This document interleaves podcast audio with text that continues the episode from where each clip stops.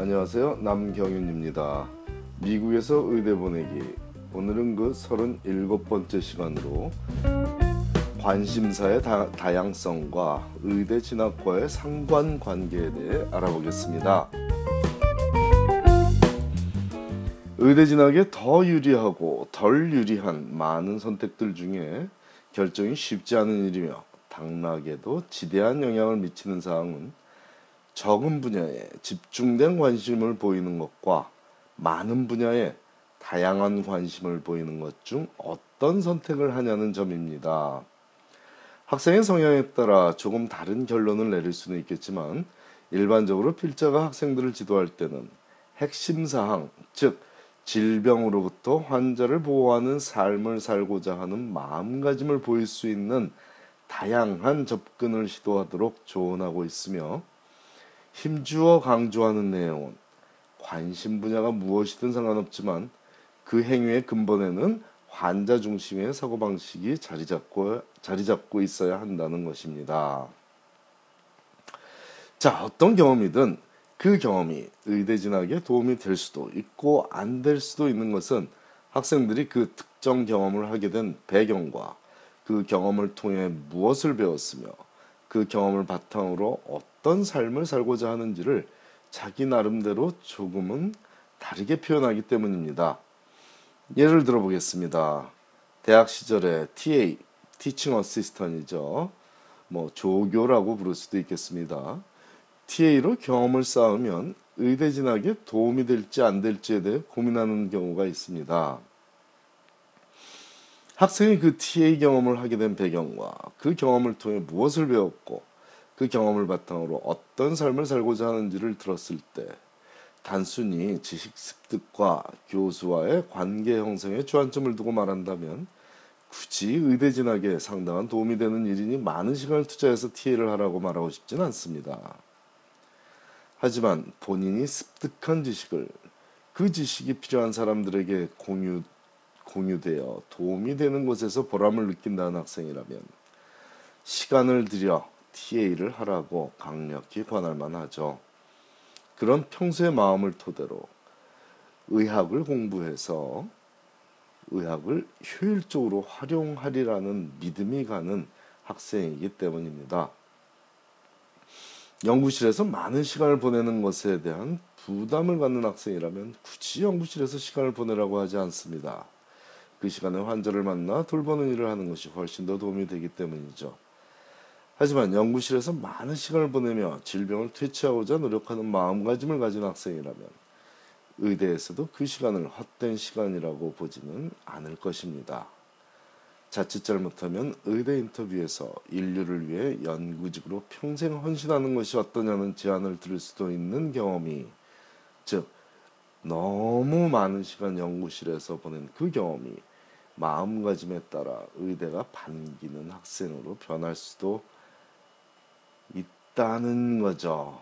물론 연구실에서만 있었다면 불가능하겠지만요. 자, 의대 지원서에는 15가지의 특별활동 경험에 대해 얘기할 수 있는 공간이 제공됩니다. 대학, 대학 진학 시의 Common App의 10가지를 적는 것과는 달리 의대 AMCAS 원서에는 15가지 extracurricular에 대한 얘기를 할 수 있는 space가 주어진다는 겁니다. 이 15가지를 모두 다 채워야만 의대에 합격한다는 얘기는 아니지만 제대로 준비한 학생들의 경우라면 몇 가지 경험은 빼버리거나 통합시키는 과정을 거쳐야 하면 15가지로 줄여서 자신이 경험해온 활동들에 대해 의대 측에 알릴 수 있게 되죠. 자, 전형적인 활동들이라면 병원 봉사나 EMT 등의 clinical 경험 서너 가지, 또 장애우 캠프 봉사나 저소득층 아동들의 공부를 돕는 그런 커뮤니티 봉사 경험 서너 가지. 또 교내에서나 교회에서 쌓은 리더십 경험 두세 가지. 그 외에도 해외 의료 봉사 경험, 리서치 경험, shadowing 경험 이런 것 등의 기본적인 활동들 외에도 노동을 통해 돈을 벌어본 경험이라든가 음악적 재능을 개발해 살아온 경험이라든가 단체 운동을 통해 협동심을 키워온 경험이라든가 등등의 다양한 독창적인 활동들을 적을 수가 있겠죠. 여기에다 gap year를 갖는 학생이라면 대학을 졸업한 이후에 당연히 본인만의 시간을 어떻게 보내는지에 대한 얘기가 있을 수 있으니 사실 특별 활동에 대해 적으라 하는 15가지의 스페이스가 많은 것은 절대 아니죠. pre-med 학생들이 정신없이 바쁜 이유 중에 하나가 바로 이런 다양한 경험들이 기본적으로 모든 의대 합격생들이 하고 있는 것들이기 때문입니다. 간혹 아주 간혹 아니 아주 간혹은 아니지만 때때로 자녀가 성적이 좋고 병원에서 봉사도 좀 해봤고 지금 졸업하고 리서치하고 있으니 의대 갈 준비는 잘 되어 있다고 표현하는 부모의 말에 안타까움을 느끼는 이유 또한 이것입니다. 성적 좋고 병원 봉사 좀 해봤고 리서치하고 있다면 의대 진학을 이제 막 준비한 학생 준비를 시작하는 학생으로 분류할 수 있겠습니다.